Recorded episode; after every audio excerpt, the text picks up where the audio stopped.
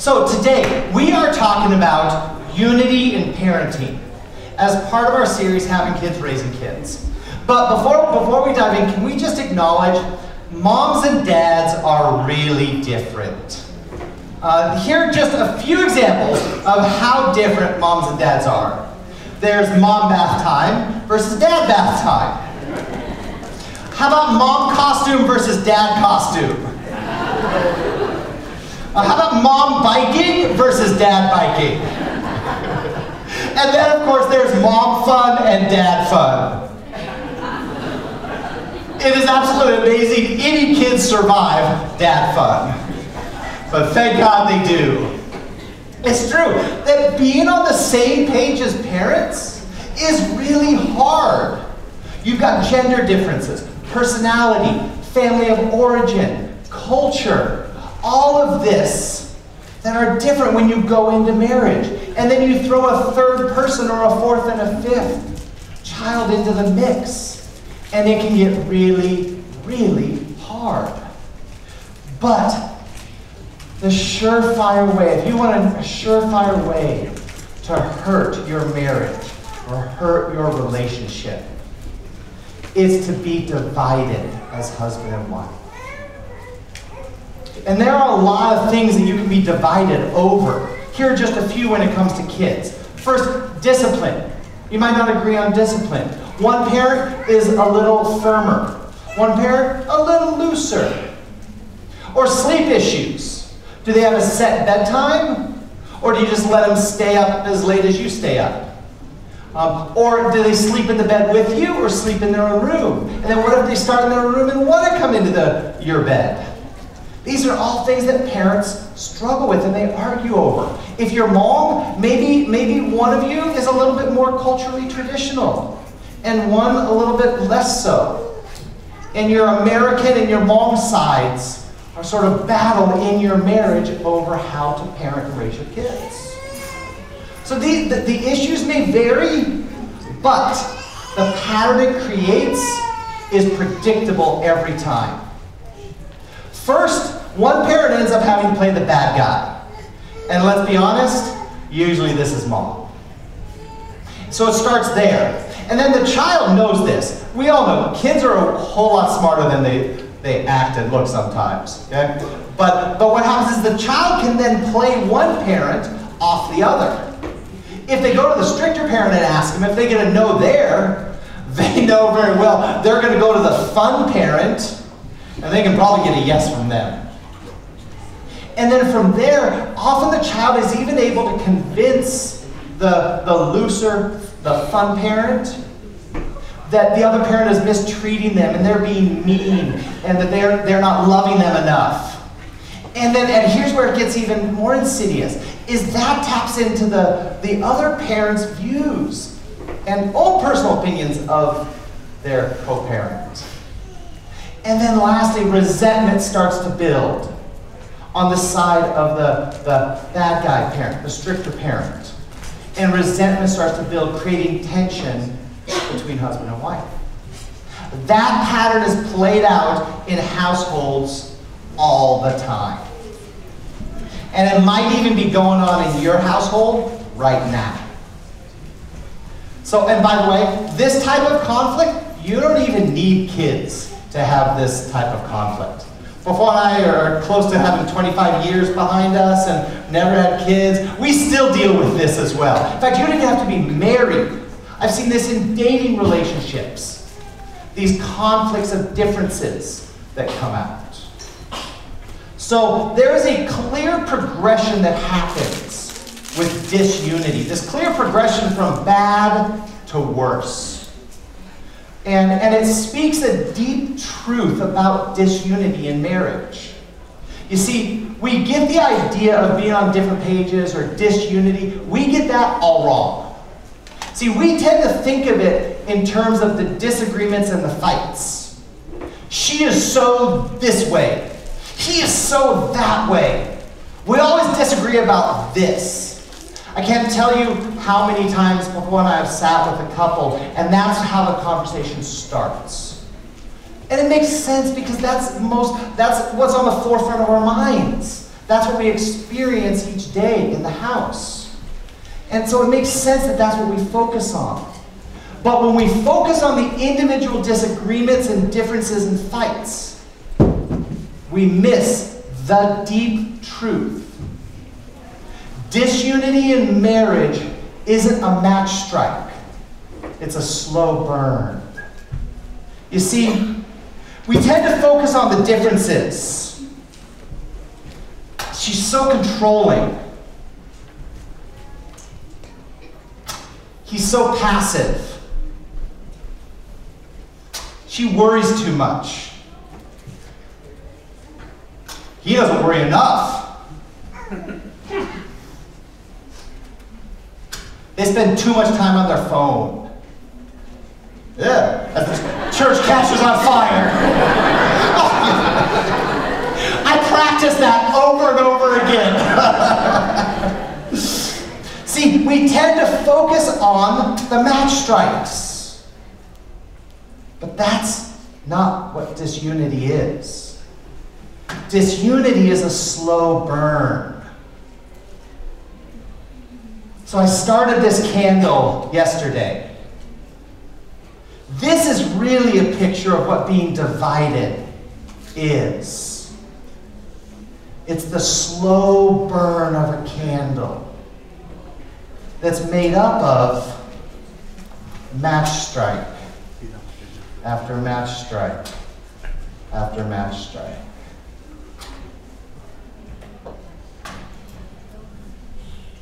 Disunity comes from the accumulation of unresolved conflicts, unforgiven hurts, and unmet needs. It's never just about one issue, one difference. And you know the secret? It's not about differences at all. It's about the things that go unsaid, the things that go unresolved, the things that go unforgiveness, day after day after day. Things that go unforgiven. That's what disunity is all about. That's where it comes from. Disunity in marriage is not a match strike. It is a slow burn. And there is no story in Scripture that better illustrates this than, than the marriage of Isaac and Rebekah in the Old Testament. So Isaac, Isaac, the, the, their marriage, it started off great, but it fell apart, and then it got horrible and destructive. And so this, this, is, this is no small story. This is no small matter in the Bible. You see, Isaac was one of the patriarchs of Judaism. Abraham, Isaac, Jacob. These were the three people through whom God gave his covenant promise to the Israelites. So this is no small person in, in God's grand story. This is a major player. And disunity, the slow burn of disunity, destroyed their, his marriage. And so that's what we want to talk about today. So you see, their story, their love story, spans four chapters in the book of Genesis and about 80 years. So clearly, we are not going to cover all of it because I'd like to eat lunch sometime. So we're going to hit some of the highlights that, sh- that show how this slow burn can happen in a marriage. So, their, their story, their love story begins in Genesis 24 where um, Isaac's father was Abraham, his mother was Sarah. His mother passed away, and they were heartbroken. And if you have lost your mother, you know the heartbreak that can cause in you. And, and Isaac was getting old enough, he was getting time, time to get married. It was time for Abraham to find him a wife. So they, they practiced some, some cultural practices. Uh, they, a lot of times they practiced arranged marriage back then. So they did some of the cultural things, and they found an amazing woman, an amazing woman named Rebecca. She was caring and kind, friendly and beautiful. And she was, she was part of the family, but not too close to the family. So she was a great partner, a great perspective for Isaac. So they brought her home, and, and the story starts off amazingly through chapter 24 of Genesis. And, and the end of their courtship and arranged marriage, it ends with, with this line. Uh, Isaac prayed, oh, sorry, I jumped a step there. That was them already getting pregnant. Here we go. Isaac brought her into, his, into the tent of his mother Sarah, and he married Rebekah. So she became his wife, and he loved her. Ah, you could just feel it, man. That's amazing. That's, that's why I love weddings. Because there is so much love at weddings. It is just overflowing with love. And there's so much fun. But we also know marriages don't always stay that way. Because life gets hard and marriage gets hard. The way I like to say it is falling in love is easy, but staying in love is hard. Falling in love is easy. For you, so for you dating people out there, falling in love is easy. Staying in love is hard. And it takes hard work, and it takes perseverance, and it takes gentleness and selflessness. And it's hard. So, this marriage between Isaac and Rebekah started off great. And then they hit their first roadblock. They couldn't get pregnant. And excuse me. And if you've if you've struggled with infertility, uh, you you know, and he did what so many of us have done. He prayed. And it actually says, and here's what it says: Isaac prayed to the Lord on behalf of his wife because she was childless. The Lord answered her prayer, and his wife Rebecca became pregnant. Yeah, go God. It's a great story. They hit their first obstacle that could have torn them apart. It could have stressed them. It certainly stressed Paul and I. But he prayed and God answered. But it was a tough pregnancy. It was difficult. And so the story continues. The babies jostled each other within her. And she said, Why is this happening to me? So she went to inquire of the Lord. So I can just imagine this. The babies are like move, moving and fighting them all inside, and they're getting into arguments. Hey, it's my turn to press on her bladder so she has to pee every five minutes. You did it, Liz. Okay, you can keep her up all night. I get to hit the bladder. Okay? And they're just fighting inside her. Uh, two tw- pair of twins. And they were fighting. And they like, I could just imagine. That's a tough pregnancy. And and so she prayed. And God answered. And here's what God said The Lord said to her, Two nations are, are in your womb, two peoples from within you will be separated. One people will be stronger than the other, the older will serve the younger. Now, most white people don't really understand it. They don't notice how countercultural this prophecy is. But if you're Hmong, something should sound really off about this. Take another look at that last line. The older will serve the younger. That isn't quite how it works. Okay? See, um, everyone, everyone knows that the firstborn, that's the privileged place. It was for a lot of Hmong families, and it certainly was for Jewish families. That, that's the privileged place. Um, so the older doesn't serve the younger, the younger serves the older. So God is saying something completely countercultural here. And here's the interesting thing and it's actually the first visible crack in their marriage. Rebecca didn't tell Isaac this, pro- this prophecy. She didn't tell him.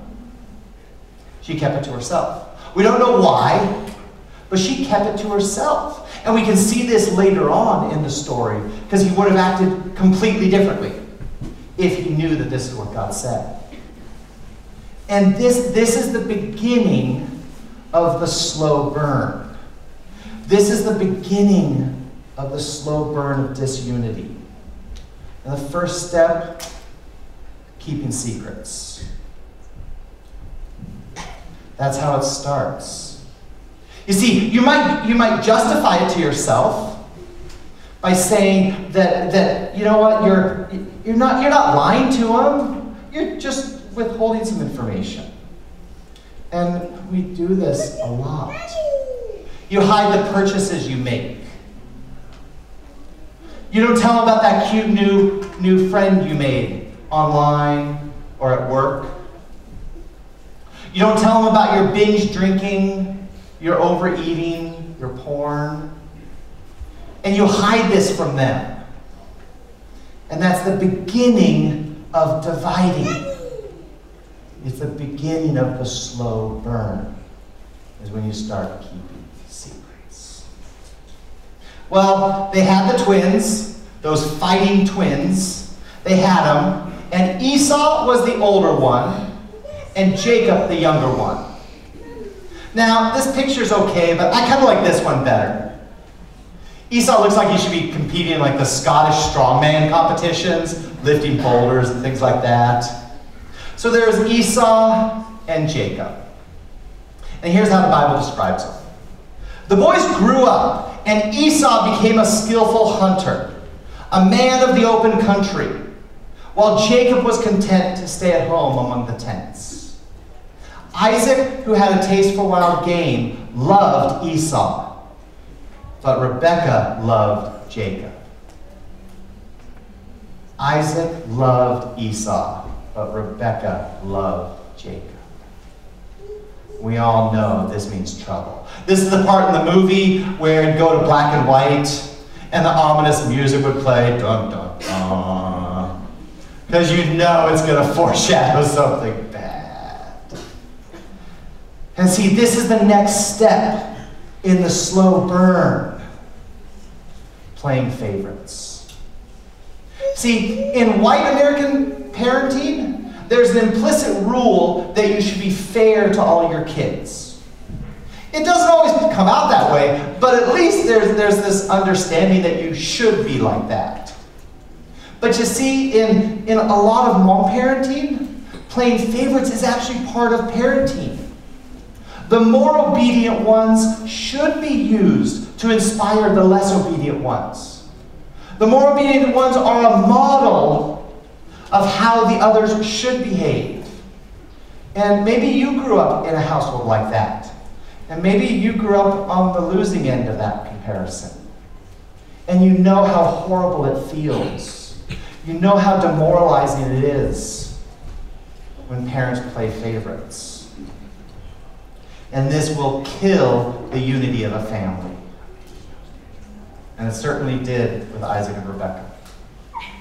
So, so after a while, there was a famine. They were living in the land of Canaan. That was the promised land. There was a famine.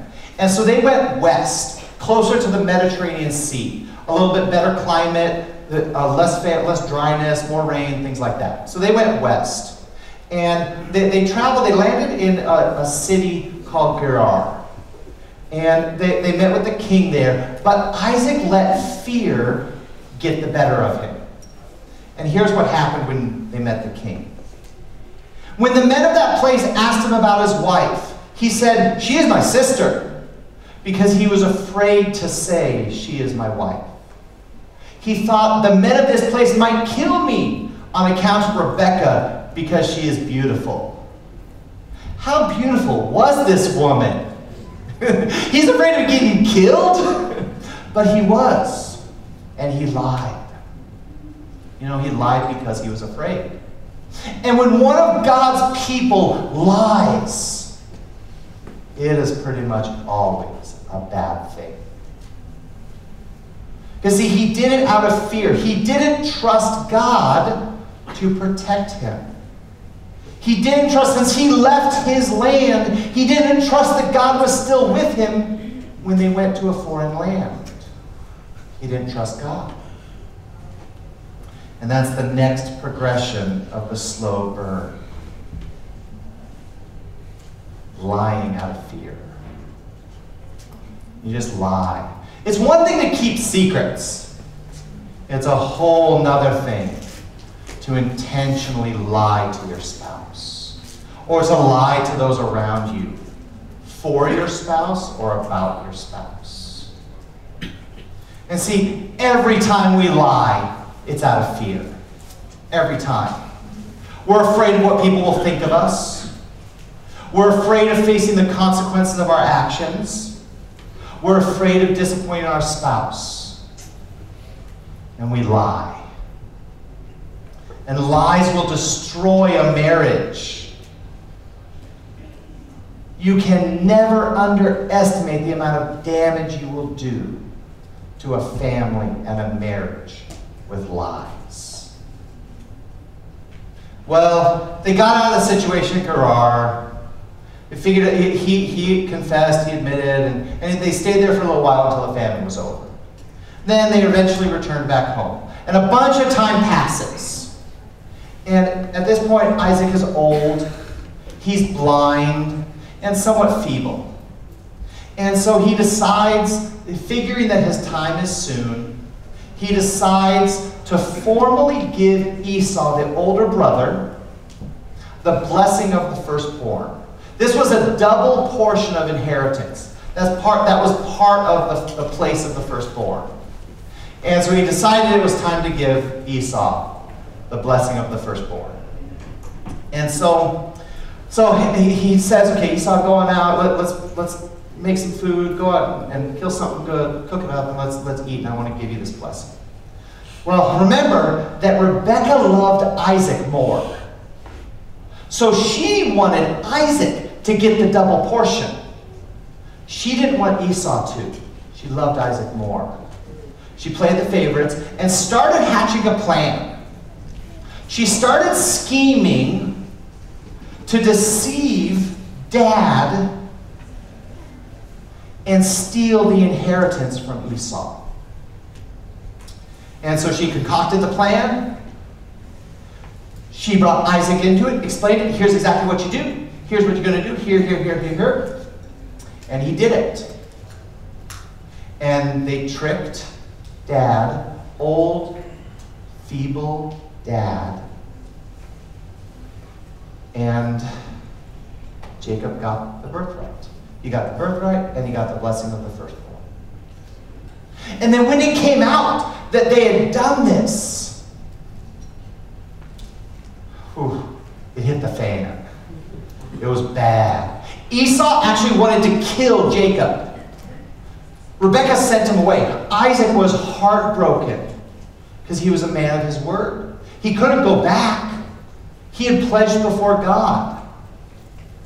And so in this, this, this scheming, it destroyed a marriage. It destroyed parents. It destroyed children.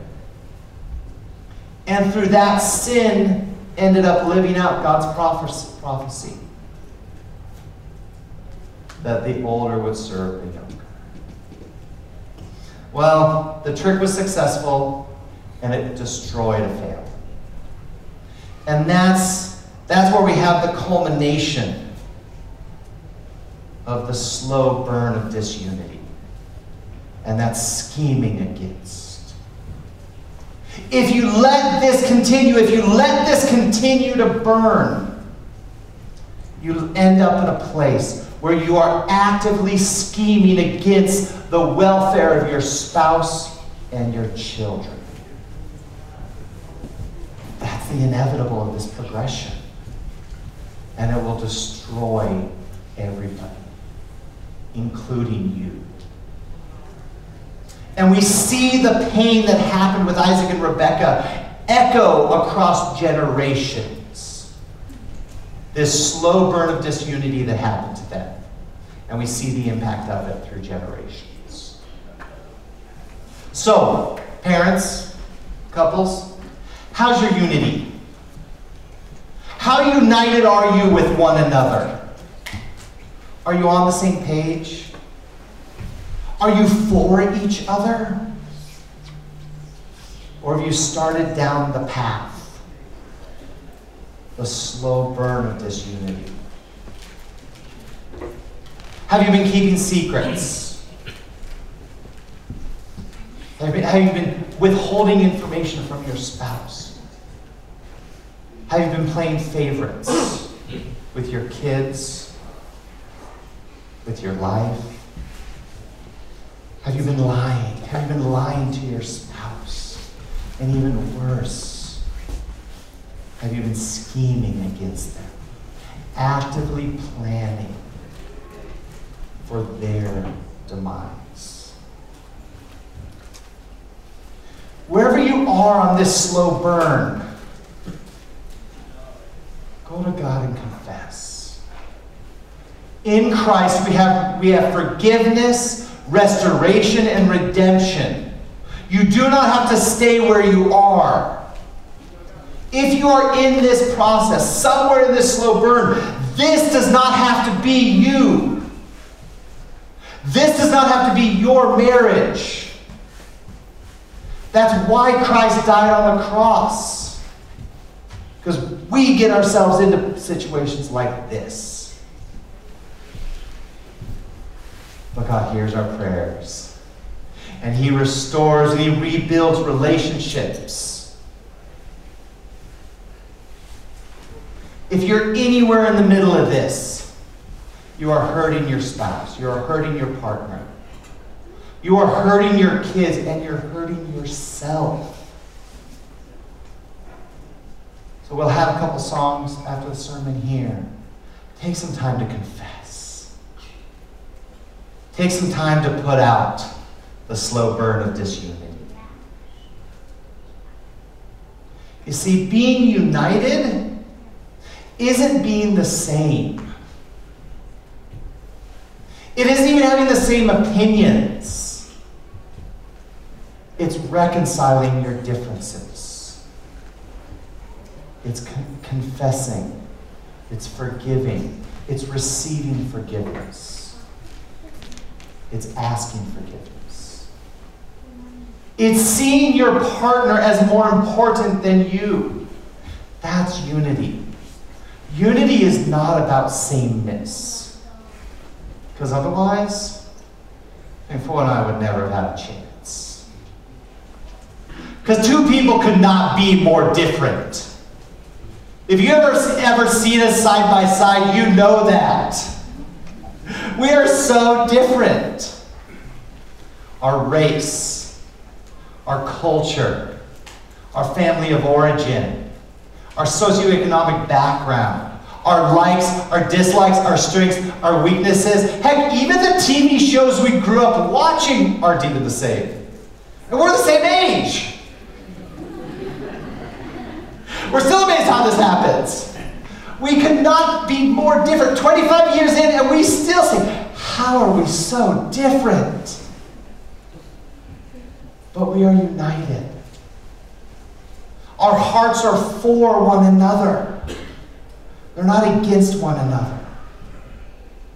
We share core values, we resolve conflicts.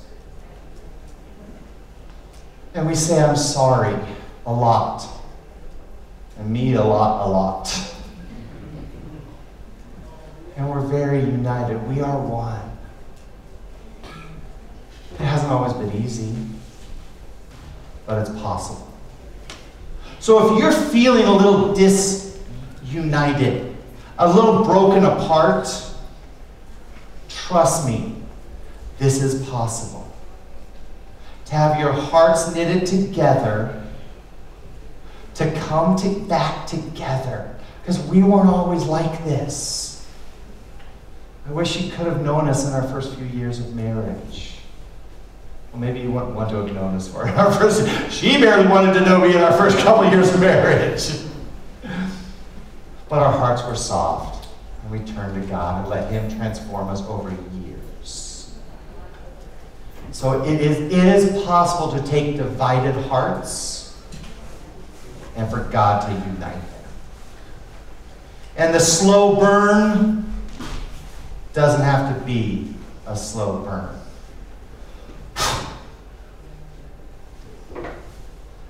God is a great putter out of fires. And the stuff that burns away our hearts he can quench those and restore us and rebuild Because, see, God can do one thing to this candle that I can't, and that's build it back up to be whole and new. But God can. Join me in prayer.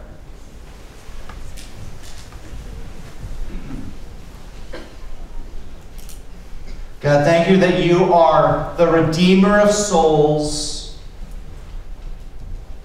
the repairer of that which is broken, and the restorer of marriages. God, you are good, and you want so much more for, for us in this life than we could even imagine.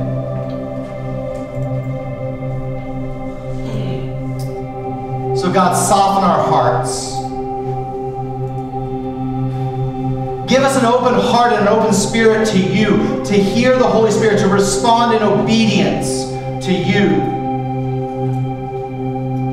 And God, I pray for those marriages who are in the middle of a slow burn. God, by your power, by your might, put out those fires. It's nothing that we do, only you can do that. Lord, I pray by your power and your might that you put out those fires today. And that even now, those husbands, those wives, those kids can feel the difference. And Lord, I pray that you begin that process of rebuilding and restoring So we thank you, God. We humbly come before you because we mess things up so much. But you restore. You sent your Son, Jesus Christ, to die on the cross to redeem and restore us.